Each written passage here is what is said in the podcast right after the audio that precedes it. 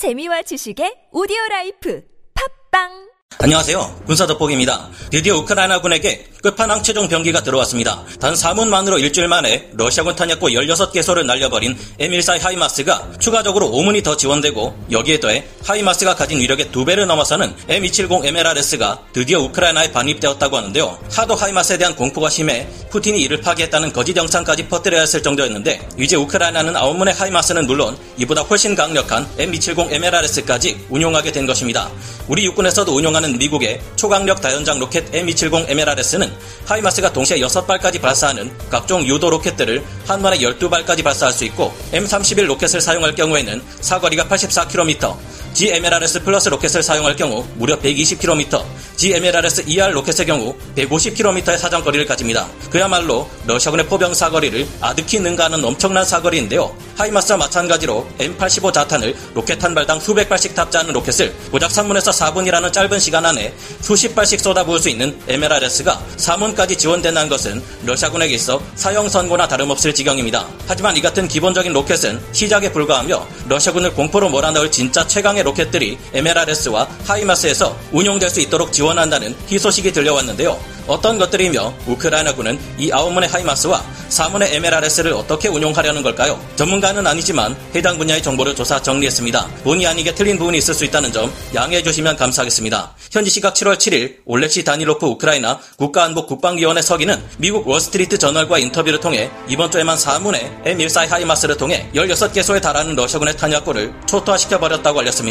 그리고 앞으로 더 배치될 하이마스 다연장 로켓과 M270 MLRS들은 하르키우와 현재 러시아군이 노리고 있는 도네츠크주 그리고 우크라이나군의 대공세가 가해지고 있는 남부 전선의 헤르손에서도 보게 될 것이라고 밝혔는데요. 현재 미국이 제공한 M14 하이마스 9문은 모두 야전 부대에 배치되었고 영국에서 6문, 노르웨이에서 3문을 각각 기증한 총 9문의 M270 MLRS를 우크라이나군이 운용하게 될 것이라는데요. 그중 3문의 MLRS는 이미 우크라이나에 반입되어 전선에 배치되기 직전이며 2문은 영국에서 인수 교육이 진행 중인 상태라고 합니다. M270 MLRS는 M14 하이마스에 비해 2배의 화력을 가지고 있는 대신 M2 브래들리 장갑차의 궤도형 차대를 이용해 제작되었기에 기동성이 비교적 떨어지는데요. 그래서 우크라이나군은 막강한 화력 투사 능력을 가진 M270 MLRS를 우크라이나군의 공세가 이어지고 있는 헤르손 전선에 동원해 러시아군의 방어선을 초토화시키는데 동원할 가능성이 높은 것으로 분석되고 있습니다. 반면 빠르게 이동할 수 있는 M14 하이마스를 돈바스 전역에서 운용하며 지금처럼 러시아군의 탄약고와 지휘소를 계속 초토화시키는데 사용할 것으로 전망되고 있는데요. 우크라이나군은 M14 하이마스를 통해 일반탄이 아닌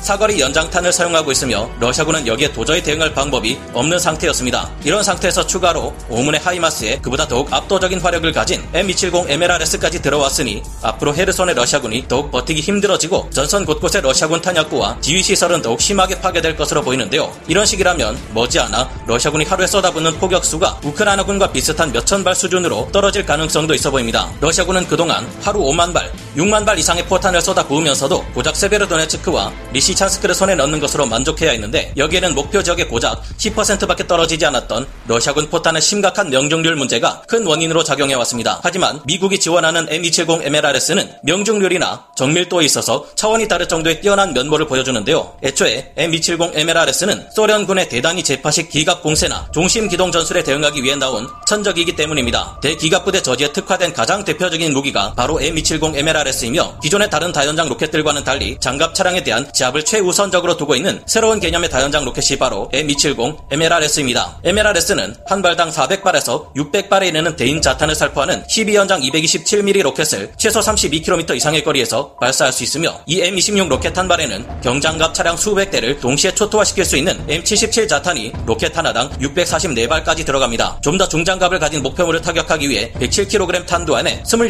발의 AT2 자탄을 장착할 수도 있는데 이것들은 140mm 두께의 장갑을 관통할 수 있는 무서운 녀석들입니다. 거기에 더해 러시아 전차들을 박살내기 위해 로켓 하나당 종말 유도가 가능한 대전차 탄두 6발이 탑재되는 Phase 3 로켓을 장착해 45km 밖에서 러시아군 전차 부대들을 초토화시킬 수 있는데요. 이런 로켓 12발을 한 대에 M270 MLRS가 최대 6개 표적에 60초 이내로 쏟아부을 수 있으며 급속 사격 시에는 2개 표적을 향해 20초 내로 로켓 2발을 발사할 수 있는 뛰어난 대응 능력까지 가지고 있습니다. 하지만 이번에 우크라이나는 M270 MLRS를 통해 사용될 수 있는 가장 강력한 무기를 지원받게 되었는데요. 현지 시각 7월 7일 젤렌스 젤렌스키 우크라이나 대통령은 수도 키이우에서 미국의 린지 그레이엄 공화당 상원의원과 블루먼솔 민주당 상원의원을 만나 추가적인 사문의 하이마스 지원과 함께 장거리 지대지 미사일 ATACMS 전술탄도 미사일 지원을 약속받았습니다. 이로 인해 우크라이나군이 총 12문의 M14 하이마스와 9문의 M270 MLRS를 운용하게 될 것이라는 점도 놀랍지만 그보다 더 놀라운 것은 ATACMS의 지원입니다. 우리 군의 무기 중에서도 뉴스에서 자주 거론 되는 것이 이 ATACMS 전술탄도 미사일이기에 많은 분들이 이를 알고 계실 텐데요. M14 하이마스보다 두 배의 화력을 가진 M270 MLRS에서도 한 번에 두 발씩만 장전이 가능한 ATACMS는 미국이 개발한 육군의 전술탄도 미사일로 전체 중량이 1670kg에 610mm 구경,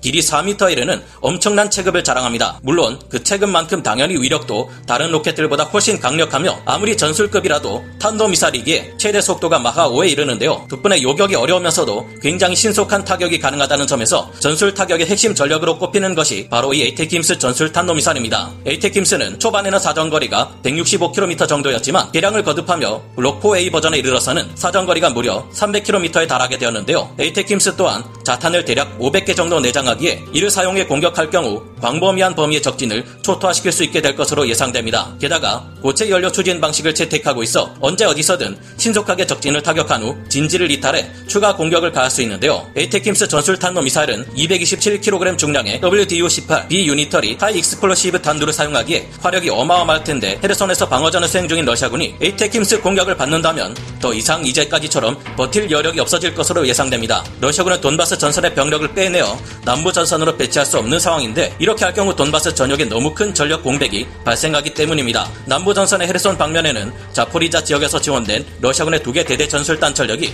최근 추가로 증원된 전력의 전부라고 하는데요. 벌써부터 헤르손 전역에 우크라이나군의 대규모 포격전이 발생하는 중이라고 합니다. 우크라이나군은 헤르손 공항과 함께 크림 반도로 이어지는 전력망과 식수원의 대부분을 담당하는 노바카호우카의 수력 발전소에까지 포격을 가했다는 것을 보아 정말 이를 악물고 공격을 가하는 듯합니다. 러시아군은 헤르손을 비롯한 남부 전선의 점령지들을 요새화하여 방어전 을 수행하고 있고 우크라이나군은 사방에서 지원된 각종 포병 화력 자산들로 러시아군의 방어 진지를 격렬히 공격하고 있다고 합니다. 이런 곳에 우크라이나군이 이번에 지원받게 된 ATACMS 전술 탄도 미사일 다수를 쏟아부으면 어떻게 될지 기대가 되네요. 아니면 현재 러시아군의 제대로 된 유일한 보급로인 케르치 대교 철도를 이 ATACMS로 공격해 무너뜨린다면 우크라이나군이 승기를 잡는데 결정적인 역할을 하게 될 것 같다는 생각도 듭니다. 우리 한국에게 친숙한 이 ATACMS는 전쟁이 발발할 경우 북한군의 기갑부대 진격이나 장사정포의 포격을 막기 위한 무기체계 로 미군은 물론 대한민국 국군, 주한미군 모두가 이 미사일을 운용하고 있습니다. 우리 육군은 ATACMS 블록 제로 버전 및 사거리가 크게 늘어난 블록 4A 버전을 갖추고 있는데요. ATACMS 블록 4A의 사정거리는 북으로 평양을 지나 북한 중부지방 전체를 사정권으로 두고 남쪽으로는 대마도를 지나 후쿠오카까지 도달할 수 있을 정도입니다. 이런 무기가 우크라이나에 배치된다면 마음만 먹으면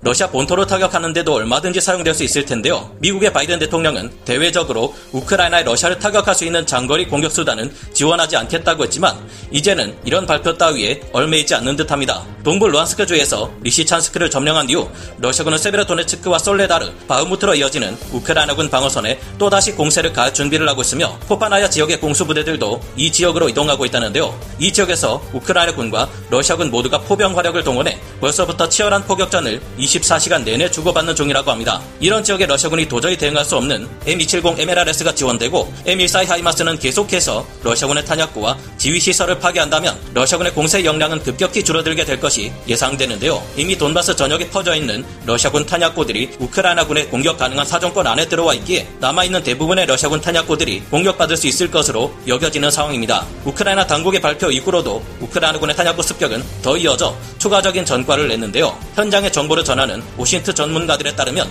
10일 동안 이어진 우크라이나군의 공격으로 인해 러시아군은 20여 개소 이상의 탄약고가 날아갔다고 합니다. 이런 하이마스의 화력에 M270 MLRS의 화력까지 더해져 조만간 남아있는 러시아군의 마지막 사기마저 완전히 꺾어버릴 수 있게 되기를 기대해봅니다. 오늘 군사 돋보기 여기서 마치고요. 다음 시간에 다시 돌아오겠습니다. 감사합니다. 영상을 재밌게 보셨다면 구독, 좋아요, 알림 설정 부탁드리겠습니다.